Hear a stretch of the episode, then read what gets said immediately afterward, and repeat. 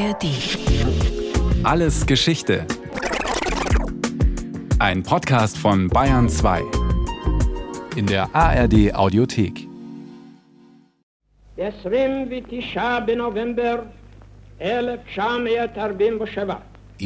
erster Ministerpräsident David Ben-Gurion ruft am vierzehnten Mai neunzehnhundertachtundvierzig den unabhängigen Staat Israel aus.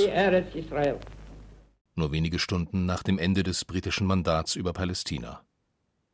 Damit geht für viele Juden der Wunsch in Erfüllung, nach den Jahrzehnten der Verfolgung und Ermordung nun nach Zion, in das Land der Väter, zurückkehren zu können.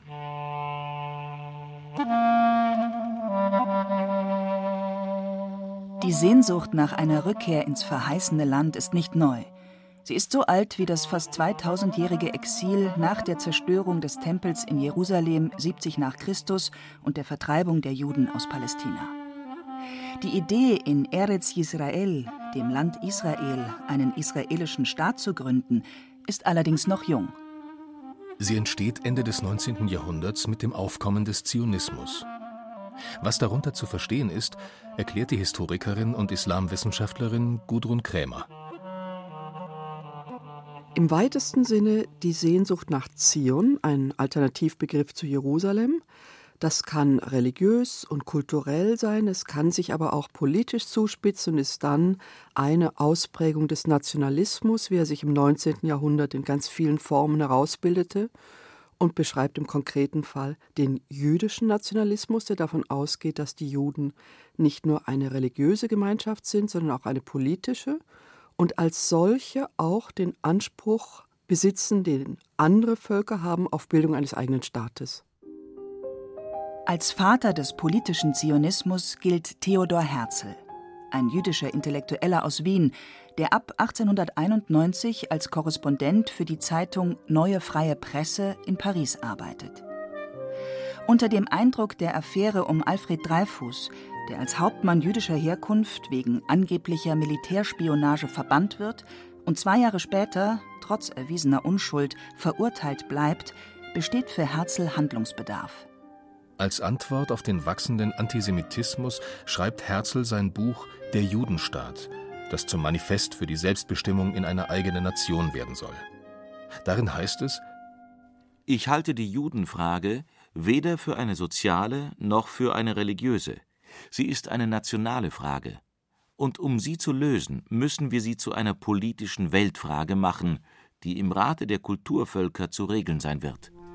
Die von Herzl angesprochene Judenfrage ist spätestens seit achtzehnhunderteinundachtzig, nach dem Attentat auf den russischen Zaren Alexander der Zweite, von existenzieller Wichtigkeit. Obwohl die Täter der extremistischen Organisation Narodnaja Volja, übersetzt Volkswille, angehören, wird die Schuld zunächst den Juden angelastet. In der Folge kommt es bereits ab achtzehnhunderteinundachtzig zu einer ersten Welle von Pogromen in Russland und in Polen. Wie mit dieser Situation umgehen? Der Politikwissenschaftler Peter Lintl. Für die Genese des Zionismus ganz zentral ist sicherlich der europäische Antisemitismus und die Frage, was in Europa als die sogenannte jüdische Frage bezeichnet wird, nämlich was soll man mit den Juden in Europa machen. Und darauf gab es im Judentum auch unterschiedliche Antworten. Zum einen vor allem in West- und Zentraleuropa, dem Versuch, sich zu integrieren, zu akkulturieren, manchmal auch zu assimilieren, das heißt durch größtmögliche Anpassung die Judenfeindschaft zurückzudrängen. In Osteuropa war es eher das Anhängen an der Tradition. Da herrscht auch die Hoffnung vor, dass einfach durch ein Gottvertrauen der Antisemitismus als Phänomen in der Geschichte vorbeigehen würde. Der Zionismus hingegen sagt, nein, die jüdische Frage kann nicht in Europa gelöst werden, sondern wir müssen unser Schicksal in unsere eigenen Hände nehmen und müssen unseren eigenen Staat gründen. Der Judenstaat erscheint am vierzehnten Februar achtzehnhundertsechsundneunzig in Wien und wird in achtzehn Sprachen übersetzt. Darin entwirft Theodor Herzl ein Programm, wie es gelingen kann, einen Staat für das jüdische Volk zu schaffen. Als künftige Landessprache erscheint ihm Deutsch geeigneter als das alttestamentarische Hebräisch. Als passenden Ort favorisiert er neben Palästina auch Argentinien. Gudrun Krämer.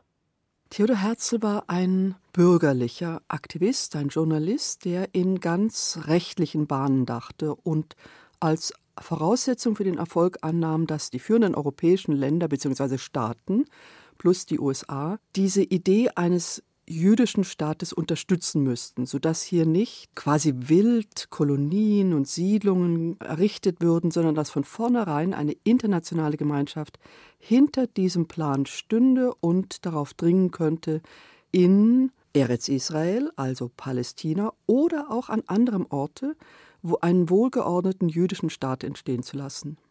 Am dritter September achtzehnhundertsiebenundneunzig gründet sich auf Initiative Herzls die Zionistische Weltorganisation.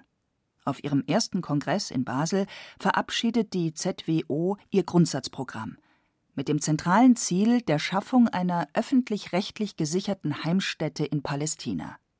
Jetzt war also klar, es sollte um Palästina gehen. Doch um dieses Ziel zu erreichen, braucht Theodor Herzl als Präsident der Zionistischen Weltorganisation Unterstützung. Was angesichts des wachsenden Antisemitismus in Europa ein Problem ist. Gudrun Krämer. Er hatte nicht die Unterstützung der Regierungen, wie viele Teile auch der jüdischen Bevölkerung sehr skeptisch dieser Idee gegenüberstanden und nicht so recht sehen konnten, wohin die Reise gehen würde. Er hatte Zuspruch unter jüdischen Gemeinschaften in Osteuropa, obwohl er selber ausgesprochen westeuropäischer Jude war und auch eigentlich in erster Linie sich an die westeuropäischen jüdischen und nichtjüdischen Eliten richtete. Aber der Druck auf Juden war in Osteuropa stärker als in Westeuropa und daher auch die Zustimmung zu dieser in jener Zeit noch recht unspezifischen Idee eines jüdischen Staates. Die ersten jüdischen Zuwanderer kommen bereits achtzehnhundertzweiundachtzig nach Palästina. Es sind rund dreißigtausend osteuropäische Juden, die vor allem wegen der antisemitischen Übergriffe in Russland und Polen auswandern. Sie kommen in ein Land, das damals Teil des Osmanischen Reiches ist: Palästina.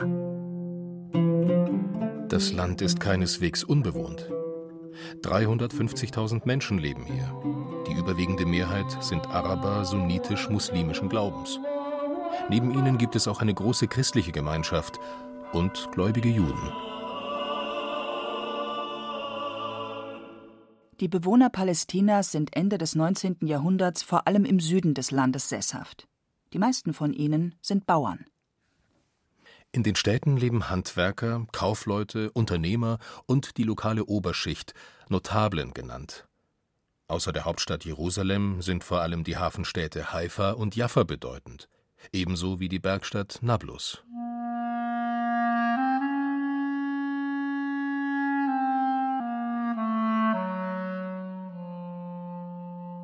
Für die Bewohner Palästinas ändert sich mit den neuen Zuwanderern viel.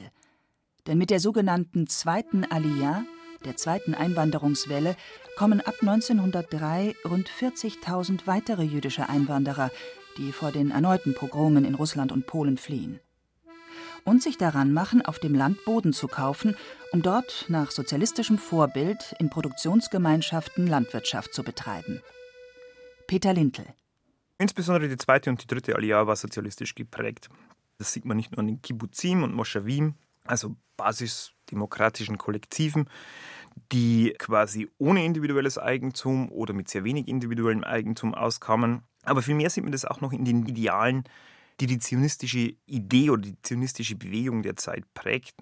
Also da war das Ideal des unabhängigen, heroischen Pioniers, des Chaluts, des neuen Hebräers, der sein Land, der jetzt Israel, bearbeitet und sich damit auch zu eigen macht. Das drückt sich zum Beispiel sehr deutlich in der Formel Erlösung des Landes durch die Eroberung des Bodens aus. Und dazu kommt auch das Prinzip der hebräischen Arbeit. Das heißt, man wollte unabhängig sein von arabischen Arbeitern und wollte alles selbst erarbeiten. Die jüdischen Zuwanderer verwenden moderne Technologien, um den Boden zu bearbeiten und zu bewässern. Sie bauen Zitrusfrüchte an, die für den Export bestimmt sind. Die meisten von ihnen leben allerdings nicht auf dem Land, sondern lassen sich in den Städten nieder. Sie brauchen Platz. neunzehnhundertneun entsteht neben der alten Hafenstadt Jaffa die heutige Millionenmetropole Tel Aviv. Schon bald beginnen die jüdischen Bewohner Palästinas, sich zu organisieren. Sie gründen nicht nur Vereine, Verbände und Clubs, sondern errichten auch Bibliotheken und das Technion in Haifa, die erste Universität. Mit Gründung der Gewerkschaftsorganisation Histadrut schaffen sie sich einen eigenen Arbeitsmarkt und organisieren zum Schutz ihrer Siedlungen Wächter, die Schomrin. Zwischen der arabischen Bevölkerung und den jüdischen Zuwanderern bilden sich in dem kleinen Land Parallelgesellschaften heraus. Bis neunzehnhundertsiebzehn steht Palästina unter der Herrschaft des Osmanischen Reiches. Doch gegen die Osmanen formiert sich schon seit Mitte des neunzehnten Jahrhunderts die national-arabische Bewegung. Ihr Ziel ist ein unabhängiges, vereinigtes arabisches Königreich, das neben Palästina auch Syrien, den Libanon und Jordanien umfassen soll. Ein Plan, der nicht aufgeht. Denn im Ersten Weltkrieg erhöht sich der Stellenwert Palästinas für die europäischen Großmächte. Großbritannien erobert das Land und erhält neunzehnhundertzweiundzwanzig das Mandat über Palästina. Peter Lintl. Zunächst ist für Großbritannien Palästina strategisch wichtig. Der Zugang zum Suezkanal ist eine Sache, ist ein Teil der Landbrücke nach Indien und alle Wege nach Indien sind für das britische Empire zur Zeit des Kolonialismus einfach zentral. In Palästina wird Großbritannien tatsächlich vor eine Herausforderung gestellt, weil es klar ist, dass es zwei verschiedenen Interessen gerecht werden muss. Einmal der palästinensischen Seite, die dort einen Staat errichten will. Zumindest im Laufe der Zeit kristallisiert sich der palästinensische Nationalismus immer klarer heraus. Und auf der anderen Seite dem Zionismus, der das ähnliche Ziel hat oder das nämliche Ziel. Deswegen spricht man von der doppelten Verpflichtung, der Dual Obligation, die sie zu erfüllen hat. Schon rund fünf Jahre zuvor, am zweiten November neunzehnhundertsiebzehn, schreibt der britische Außenminister Lord Arthur Balfour an den Vorsitzenden der Zionistischen Vereinigung in England einen Brief, der als Balfour-Erklärung von zentraler Bedeutung sein wird.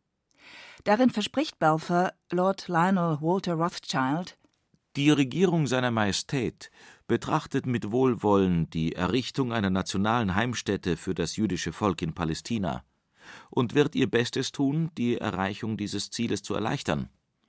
Wobei, wohlverstanden, nichts geschehen soll, was die bürgerlichen und religiösen Rechte der bestehenden nichtjüdischen Gemeinschaften in Palästina oder die Rechte und den politischen Status der Juden in anderen Ländern in Frage stellen könnte. Dieses Versprechen, das zunächst keine völkerrechtlich bindende Funktion hatte, wurde in den Mandatsvertrag übernommen bzw. in dessen Präambel und erhielt dadurch einen ganz anderen rechtlichen Status. Hinzu kam aber eine Verpflichtung, die Großbritannien als Mandatsmacht gegenüber der lokalen Bevölkerung, mehrheitlich arabisch, übernommen hatte, sie bereit zu machen für die Übernahme politischer Verantwortung und in letzter Konsequenz für die Unabhängigkeit. Und wie sich herausstellen sollte, konnte man nicht beiden Seiten gerecht werden. Ab neunzehnhundertneunzehn kommen mit der dritten und vierten Aliyah hundertfünfzehntausend jüdische Zuwanderer nach Palästina. Es sind so viele, dass die arabische Bevölkerung befürchtet, bald in der Minderheit zu sein. Es kommt zu ersten blutigen Ausschreitungen, die sich ab neunzehnhundertzwanzig zunächst gegen die Zionisten richten, bald jedoch auch gegen die britischen Mandatsbehörden. Der Konflikt führt dazu, dass sich die jüdischen Einwanderer militarisieren. Die jüdische Armee, die Haganah, formiert sich. Peter Lintl. Bis dato war eigentlich das Prinzip der Zurückhaltung, geprägt von einem jüdischen Quietismus aus der Exilszeit, zu sehen. Aber danach, mit der weiteren Eskalation des Konflikts, kann man sehen, wie sich auch der Zionismus Stück für Stück militarisiert. Grundsätzlich ist natürlich der Konflikt, wem gehört das Land? Und über diesen Konflikt kommt es zu mehreren Ausbrüchen von Gewalt. Ganz bekannt ist neunzehnhundertzwanzig einundzwanzig, dann neunzehnhundertneunundzwanzig und einen größeren palästinensischen Aufstand neunzehnhundertsechsunddreißig bis neununddreißig, der dann von den Briten relativ blutig niedergeschlagen wird. Um die zunehmende Eskalation der Gewalt zwischen beiden Seiten einzudämmen, machen die britischen Mandatsträger im Vorfeld des Zweiten Weltkrieges der arabischen Seite Zugeständnisse. Mit dem MacDonald-Weißbuch beschränkt Großbritannien im Mai neunzehnhundertneununddreißig die Einwanderung von Juden auf fünfundsiebzigtausend für die nächsten fünf Jahre. Gudrun Krämer. Die Konsequenzen waren von vornherein abzusehen. Die Briten banden die Zahl der Zuwanderer an die Aufnahmefähigkeit des arabischen Sektors, so war die Formulierung, also zunächst einmal an die wirtschaftlichen Möglichkeiten, setzte dann aber eins drauf gewissermaßen, indem sie auch die politische Aufnahmewilligkeit der arabischen Bevölkerung mit in Rechnung nahm. Und die Konsequenz war ganz klar, dass dieses die Möglichkeit der jüdischen Zuwanderer nach Palästina begrenzte. In einer Zeit, in der durch den Antisemitismus und die Judenverfolgung in großen Teilen Europas der Druck auf die jüdischen Bewohner Europas wuchs, sich eine Alternative zu suchen, also auszuwandern, darunter auch nach Palästina. Bis über das Ende des Zweiten Weltkrieges hinaus versucht der britische Mandatsträger, europäische Juden daran zu hindern, in Palästina einzuwandern. Dennoch ist die Zahl der illegalen Immigranten in der Zeit der N S-Diktatur hoch. Rund fünfundsiebzigtausend schaffen es, trotz der restriktiven Politik, nach Palästina zu kommen. Als Exempel gegen die illegale Einwanderung wird zwei Jahre nach dem Ende des Holocaust die Odyssee des Schiffes Exodus weltweit bekannt. Das Schiff steuert im Juli neunzehnhundertsiebenundvierzig mit über viertausend jüdischen K Z-Überlebenden an Bord den Hafen von Haifa an. zwanzig Meilen vor der Küste wird die Exodus von britischen Kriegsschiffen angegriffen. Die Passagiere werden im Hafen auf drei britische Gefängnisschiffe verteilt und nach Frankreich zurückgeschickt. Dort weigern sie sich, an Land zu gehen.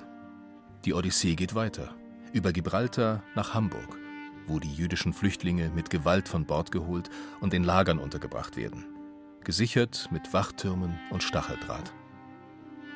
Unter dem Druck der weltweiten Empörung kommen die Passagiere der Exodus im Oktober neunzehnhundertsiebenundvierzig frei. Schon Monate vor dem Drama der Exodus sieht sich die Mandatsmacht Großbritannien nicht mehr in der Lage, sowohl für den jüdischen als auch für den arabischen Teil der Bevölkerung in Palästina eine annehmbare Lösung zu finden. Daher beschließt die britische Regierung am vierzehnten Februar neunzehnhundertsiebenundvierzig, das Palästina-Problem an die Vereinten Nationen zu übergeben. Damit übernehmen die neunzehnhundertfünfundvierzig gegründeten Vereinten Nationen als Nachfolger des Völkerbundes die Aufgabe, eine Lösung für die politische Zukunft Palästinas zu finden. Sie setzen eine Sonderkommission ein, das United Nations Special Committee on Palestine, kurz UNSCOP, das in seinem Bericht den Plan vorlegt, Palästina zu teilen. In einen jüdischen Staat, bestehend aus sechsundfünfzig Prozent des Territoriums, und in einen arabischen Staat, bestehend aus dreiundvierzig Prozent des Territoriums. Jerusalem, mit seiner zentralen Bedeutung für Juden, Christen und Muslime, soll als internationales Gebiet neutral bleiben. Am neunundzwanzigsten November neunzehnhundertsiebenundvierzig stimmt die U N-Vollversammlung mit der Resolution hunderteinundachtzig dafür, Palästina zu teilen und das britische Mandat aufzuheben. We will start it now. Afghanistan, no. Argentina, abstention. Australia, yes. Gegen die Resolution stimmen nicht nur Afghanistan, Ägypten, Iran, Irak, Jemen, Libanon und Pakistan, sondern auch Griechenland, Indien und Kuba.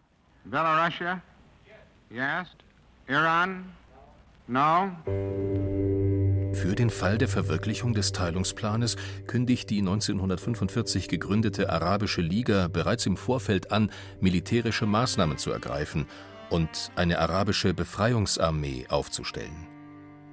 Unmittelbar nach dem U N-Beschluss kommt es in Palästina zu erbitterten Gefechten zwischen arabischen und jüdischen Militäreinheiten. Am ersten April neunzehnhundertachtundvierzig beginnt der Plan Dalet, eine Offensive der Haganah, der jüdischen Armee. Gudrun Krämer.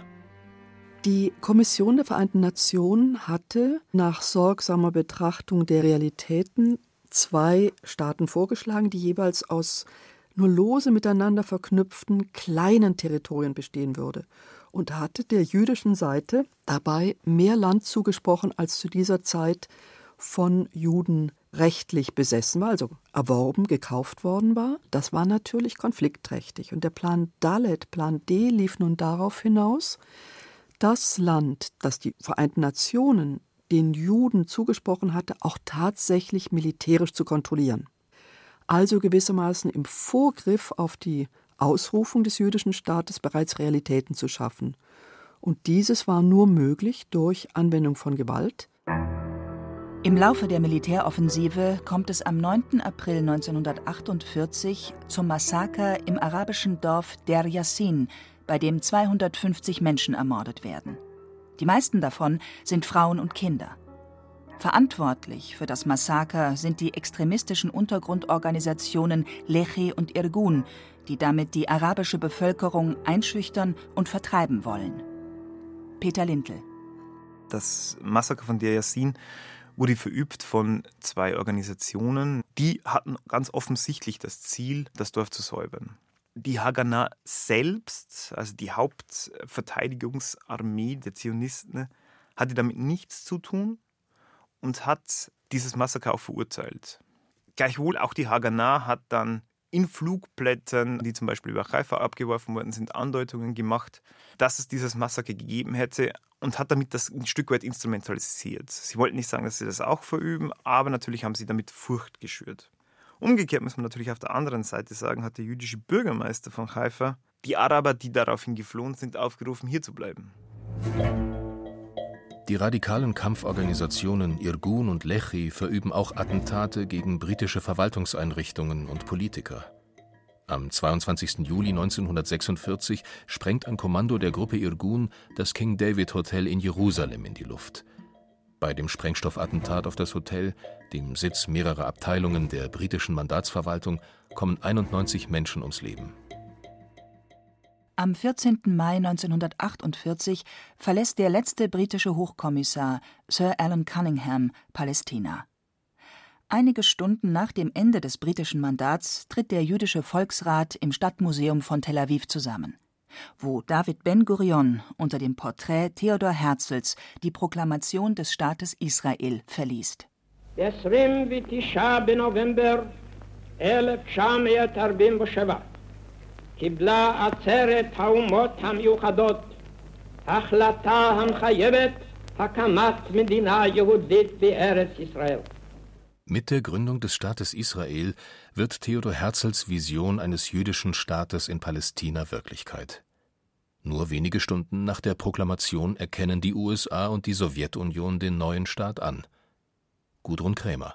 Aus zionistischer Sicht war das der Erfolg, den man herbeigesehnt hatte und den man mit allen Mitteln zu verteidigen gewillt war. Wenig überraschend ist auch die Reaktion auf arabischer Seite, wo selbstverständlich die Gründung dieses Staates als Desaster empfunden wurde, zumal er sich verband nicht mit der Gründung eines palästinensisch-arabischen Staates, sondern der Vertreibung von etwa siebenhunderttausend Arabern aus dem nun jüdischen Staat.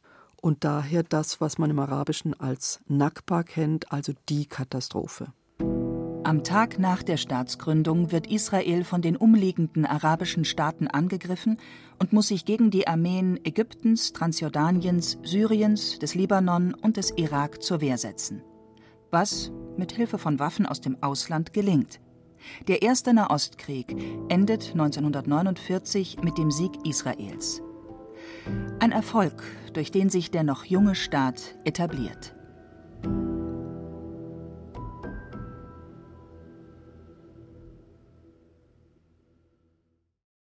Das war Alles Geschichte, History von Radio Wissen, aus der Staffel Die Gründung Israels, diesmal mit der Folge Von der Idee zum Staat von Ulrike Beck. Gesprochen haben Hemma Michel, Christian Baumann und Johannes Hitzelberger. In der Technik war Miriam Böhm, Regie Sabine Kienhöfer, Redaktion Thomas Morawetz. Und von uns gibt's natürlich noch viel mehr. Wenn Sie nichts mehr verpassen wollen, abonnieren Sie den Podcast. Alles Geschichte, History von Radio Wissen in der A R D Audiothek und überall, wo es Podcasts gibt.